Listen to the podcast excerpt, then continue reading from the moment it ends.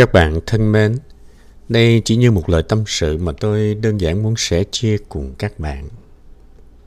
Đối với tôi, người mang giọng nói mà các bạn đang nghe đó, thì làng mai của sư ông Nhất Hạnh và tăng thân chính là hiện thân của tịnh độ.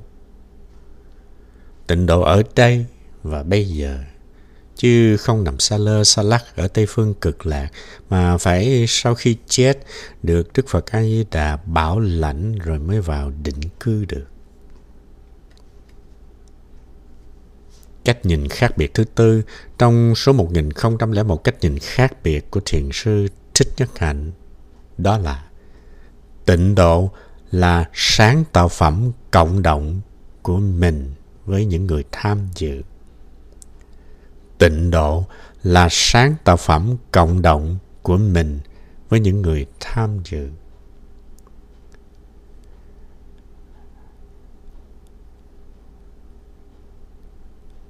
Trong bài đọc mà các bạn sắp nghe đôi chỗ từ cộng đồng à, tôi có đọc thành cộng đồng. À, xin các bạn điều chỉnh trở lại là cộng động. Có nghĩa là hành động chung. Cộng động là hành động chung, chứ không phải là cộng đồng mong các bạn tha lỗi cho sơ suất này. Đây là một cách nhìn khác biệt, và đây là cách nhìn không đắc nhân tâm chút nào trong mắt đại đa số.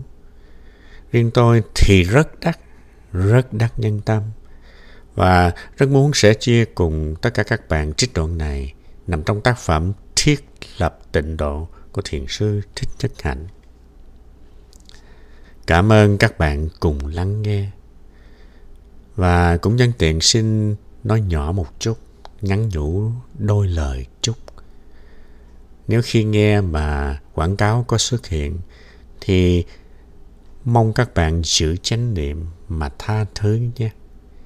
Vì đó là cách để mà cái kênh podcast này được tồn tại đó. Mình thuê mặt bằng để quảng bá đạo Pháp thì mình cũng phải trả công cho họ ấy mà. Xin tạ ơn các bạn và mời các bạn cùng lắng nghe.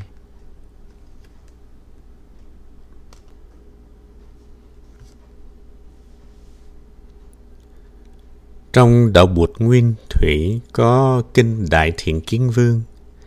Kinh này cũng có trong tạng Pali. Đọc kinh này ta thấy khung cảnh rất giống khung cảnh kinh A-di-đà ở trong truyền thống Bắc Phạn. Trong kinh này cũng có nói đến thất trùng, lan thuẫn, thất trùng, la võng, thất trùng, hàng thọ và hoa sen lớn như bánh xe. Cảnh tượng giống hệt như cảnh tịnh độ ở kinh A Di Đà. Hồi đó Bụt sắp tịch, thầy thọ thầy trò đang đi lên miền Bắc, có lẽ Bụt muốn trở về thành Ca Tỳ La Vệ để nhập diệt. Nhưng khi tới được thành Câu Thi Na thì Bụt nghĩ rằng mình nhập diệt nơi đây cũng được. Đây chỉ là một thành phố nhỏ. Thầy A Nan yêu cầu ngài đừng nhập diệt ở đây đợi tới một thành phố nào thật đẹp mới nên nhập diệt. Đó là chiến thuật của thầy Anan. Thầy muốn Bụt chậm nhập diệt giờ phút nào thì quý giờ phút đó. Thầy Anan thưa, Bạch Thế Tôn, thành phố Kushinagara này nhỏ xíu, phần nhiều nhà cửa được làm bằng nền đất tường vôi. Đức Thế Tôn đừng nhập diệt ở đây, Đức Thế Tôn xin Ngài đợi đến một thành phố nào lớn hơn và đẹp hơn rồi hãy nhập diệt. Bụt cười và nói, Thầy đừng tưởng rằng thành phố này không đẹp. Ngày xưa thành phố này đã từng là một tịnh độ. Ta đã từng ở thành phố ấy. Và Đức Thế Tôn tả cho thầy A Nan nghe về những nét đẹp đẽ, phồn vinh và hạnh phúc của quốc độ Câu Thi Vương ngày xưa của vua Đại Thiện Kiến. Những điều này đã được ghi chép trong kinh Đại Thiện Kiến Vương, kinh số 68 của bộ Trung A Hàm, quý vị sẽ thấy là trong kinh A Di Đà cũng có những chi tiết giống hệt kinh Đại Thiện Kiến Vương vậy. Trong tạng Pali, kinh này tên là Mahasudasana, nằm trong trường bộ số 17. Kinh có ghi lời thưa của thầy A Nan. Bạch Đức Thế Tôn có những thành phố khác, thành phố lớn khác như là thành Vương Xá, Xá Vệ, Ba La Nại. Tại sao Đức Thế Tôn không nhập diệt nơi các thành phố ấy mà Ngài lại quyết định nhập diệt ở nơi thành phố nhỏ hẹp này? Một thành phố nhỏ hẹp nhất trong các thành phố.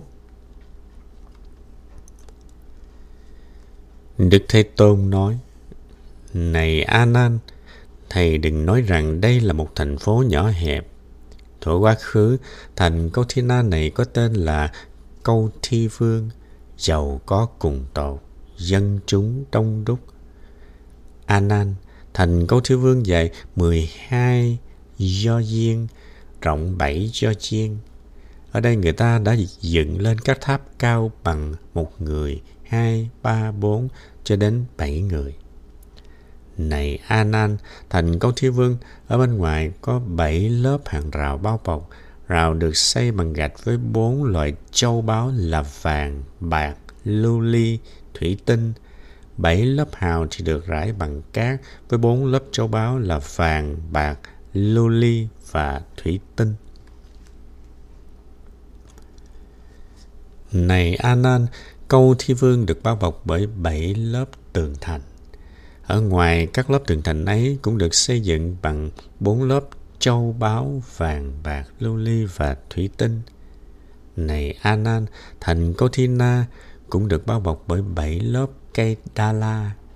Các cây ấy được dựng bằng bốn lớp châu báu, Cây đa la bằng vàng thì hoa lá trái bằng bạc. Cây đa la bằng bạc thì hoa lá trái bằng vàng. Cây đa la bằng thủy tinh thì hoa lá trái bằng lưu ly và hoa lá trái bằng thủy tinh thì cây đa la bằng lưu ly. Này Anan, khoảng giữa cây đa la có đào những ao hoa. Trong các ao ấy có trồng các loài thủy hoa như hoa sen xanh, hoa sen đỏ, hoa sen trắng, hoa sen hồng. Bờ ao hoa ấy có đắp bốn loại châu báu là vàng, bạc, lưu ly và thủy tinh. Ở đây ao hồ trải cát bằng bốn loại châu báu vàng, bạc, lưu ly, thủy tinh. Trong các ao ấy có thềm cấp bằng bốn loại châu báu vàng, bạc, lưu ly và thủy tinh. Này A Nan, các ao ấy được màn che ở dưới có chuông lắc ở giữa. Bốn loại châu báu là vàng, bạc, lưu ly, thủy tinh. Chuông bằng bạc thì quá lắc bằng vàng. Và chuông bằng vàng thì quá lắc bằng bạc. Nói tóm lại, ở trong kinh này ta thấy có những chi tiết về những vẻ đẹp của tịnh độ. Các vị tổ sư đã có nhiều tác phẩm chú giải kinh A-di-đà và nhiều tác phẩm diễn giải rất sâu sắc chúng ta có thể thừa hưởng được những bộ sách diễn giải đó. Ở làng Mai, chúng ta hãy học hỏi và thực tập Kinh A-di-đà theo phương pháp thiền quán hiện pháp lạc trú. Để đừng bị chìm đắm, dù là chìm đắm trong những lý thuyết thầm thâm vi diệu. Chúng ta học hỏi và áp dụng Kinh A-di-đà trong đời sống tu tập hàng ngày của chúng ta, học hỏi và thực tập như thế nào để có hạnh phúc, an lạc, vững chãi và thảnh thơi để Đức A-di-đà và cõi tịnh độ có thể có mặt trong đời sống hàng ngày của chúng ta. Vì vậy, trong những buổi giảng về Kinh A-di-đà, tôi sẽ không sử dụng những tác phẩm diễn giải của các vị tổ sư đi trước – Chúng ta hãy học Kinh A-di-đà bằng nhãn quan mới. Chúng ta nhìn giáo lý của Kinh A-di-đà bằng cách nhìn của đạo Bụt nguyên thủy. Ta nên biết rằng niềm ao ước sâu xa nhất của con người là tìm ra được môi trường sống có an ninh, tình thương và sự hiểu biết. Tất cả chúng ta đều mong ước có một môi trường như vậy. Các đức Bồ Tát các đức thế tôn cũng thấy được ước muốn của chúng ta và của mọi loài chúng sinh Cho nên bất cứ ai mà thực tập một cách thông minh và vững chãi đều nghĩ tới sự thành lập những môi trường như vậy để mình tự nuôi dưỡng mình và để mình có thể nuôi dưỡng những người khác. Vì vậy, ý hướng thành lập tịnh độ là tâm niệm của tất cả những người tu học. Trong chúng ta, người đã tu lâu năm hay người mới tu cũng vậy, ai cũng ao ước thiết ta là làm thế nào để lập ra một khung cảnh trong đó chúng ta được sống có thầy, có bạn, có an ninh, được che chở, được thương yêu và có điều kiện đi tới trên con đường thành tựu đạo nghiệp và chuyển hóa khổ đau. Kinh A Di Đà cũng nằm trong viễn tượng đó. Đức A Di Đà là người đã từng tu học và cũng đã có ước vọng đó, cho nên Ngài đã tạo ra một khung cảnh có an toàn, có tình thương, có những điều kiện để thực tập. Người chủ trương tịnh độ là Bụt A-di-đà. Khung cảnh có tên là cực lạc. Chúng ta ai cũng ôm ấp ước muốn ấy. Chúng ta cũng muốn lập ra một khung cảnh để an trú, để có nơi đón tiếp những người bạn của mình, những người thương của mình, mời họ đến đó để cùng chung sống, cùng tu học, cùng hưởng được sự có mặt của vững chãi, thảnh thơi, tình thương và sự an lạc. Tuy nuôi dưỡng tâm niệm đó, nhưng có khi chúng ta không có nhiều may mắn. Chúng ta chỉ lập ra được một cơ sở, rồi chúng ta bị mắc kẹt và chạy theo cái cơ sở ấy. Chúng ta mất hết thì giờ để xây dựng cơ sở. Chúng ta nhưng mà chúng ta lại không tạo ra được một nội dung cho cơ sở đó. Nghĩa là tạo ra được sự an lạc, hòa hợp và thanh tịnh của một tăng thân. Nếu ta không tạo ra được một khung cảnh có nội dung như vậy, thì ta chỉ là người làm nô lệ cho khung cảnh mà thôi. Chúng ta phải chạy kim tiền để tiếp tục duy trì và phát triển cái vỏ của những cơ sở ấy. Rốt cuộc ta không có thời giờ để chăm sóc cho bản thân ta và cho những người đến với ta. Từ khởi điểm thì bản nguyện ta cũng cùng bản chất với bản nguyện của Đức A-di-đà. Nhưng sau đó thì chúng ta bị lầm lạc. Lầm lạc đi sang một nẻo khác. Đó là nẻo làm chùa. Việc làm chùa khiến cho chúng ta trở thành một người bận rộn nhất trên đời. Ta mất hết thảnh thơi, mất hết an lạc và bản hoài ban đầu của ta. Ta không thực hiện được. Xây dựng và kiến thiết tịnh độ là hoài bão của tất cả chúng ta. Nhưng ta phải khéo léo lắm mới xây dựng được một tịnh độ. Nếu không, ta sẽ đánh mất bản thân của ta. Trú xứ ta xây dựng phải có chất liệu an tịnh. Ta mới gọi nó là tịnh độ được.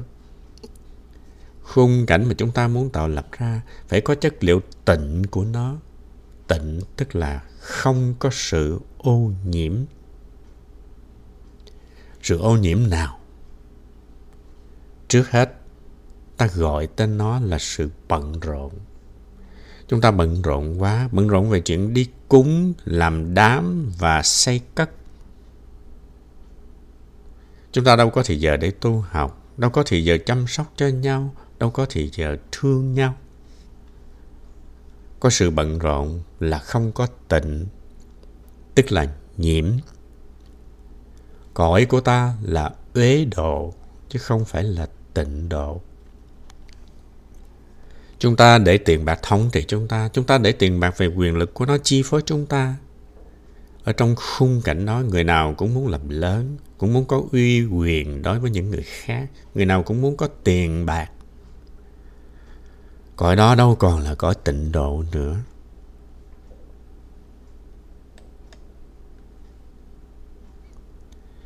Vì trong khung cảnh đó, ta chỉ thấy có sự ganh tị, giận hờn và sợ hãi. Tất cả các yếu tố ấy đều là bất tịnh. Những gì làm ô nhiễm môi trường thì ta gọi là bất tịnh.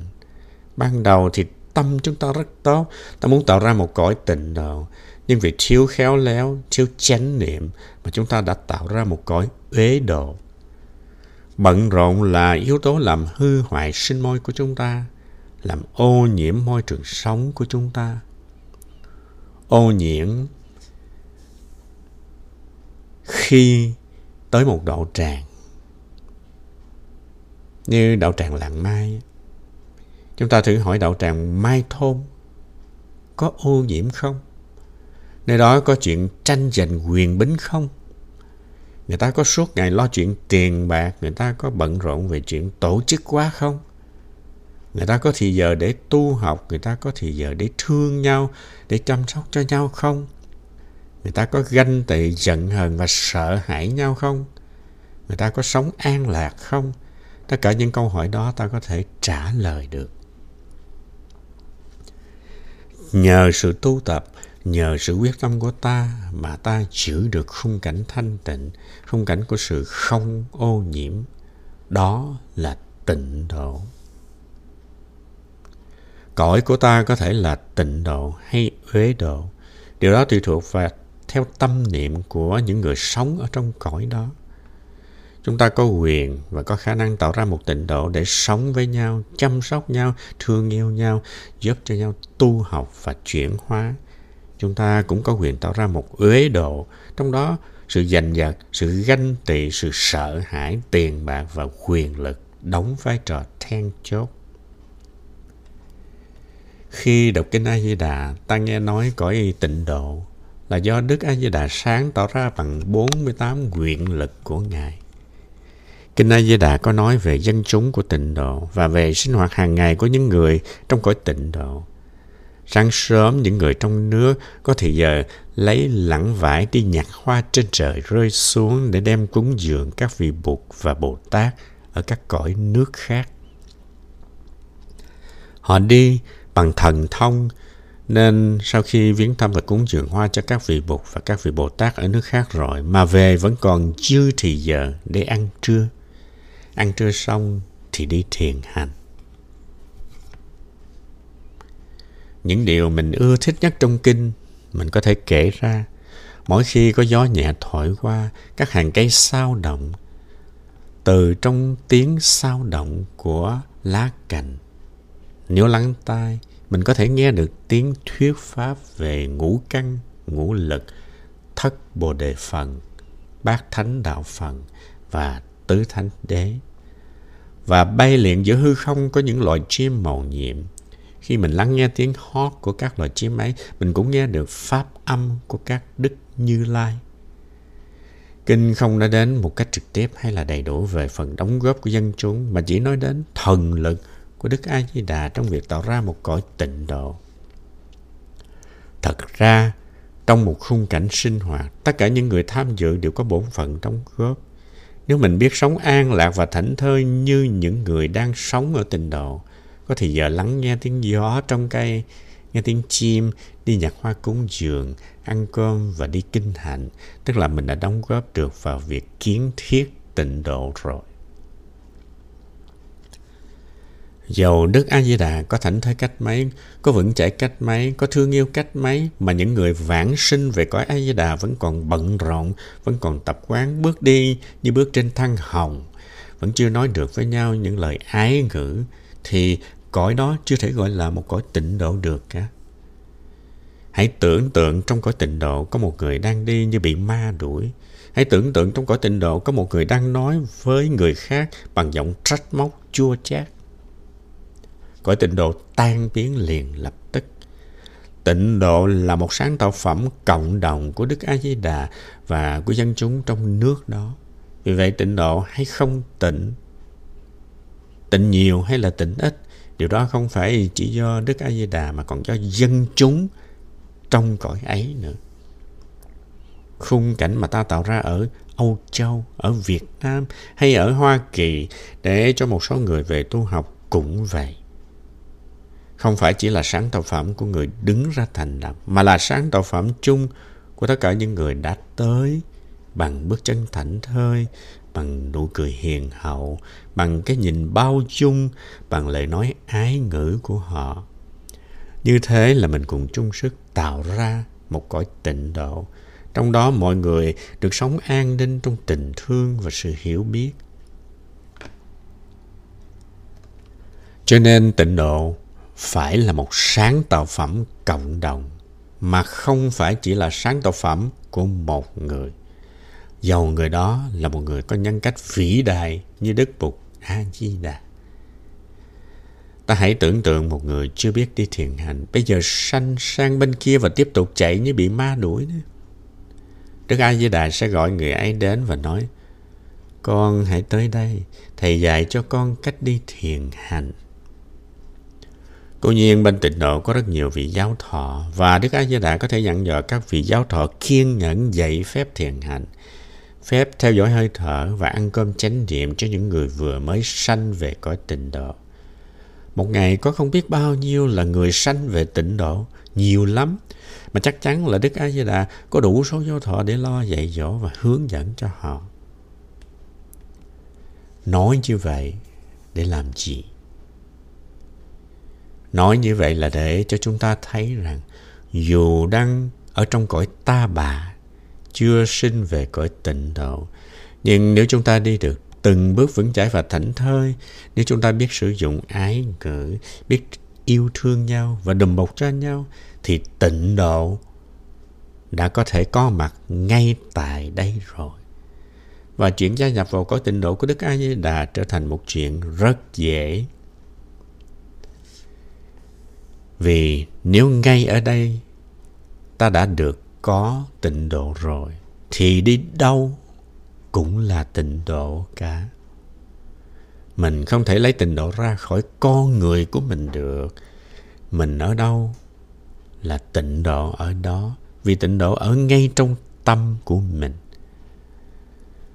Và vì đã quyết tâm thực hiện tịnh độ cho mình và cho người, nên đi tới đâu là ta có tịnh độ ở đó. Tịnh độ là sáng tạo phẩm cộng đồng của mình với những người tham dự.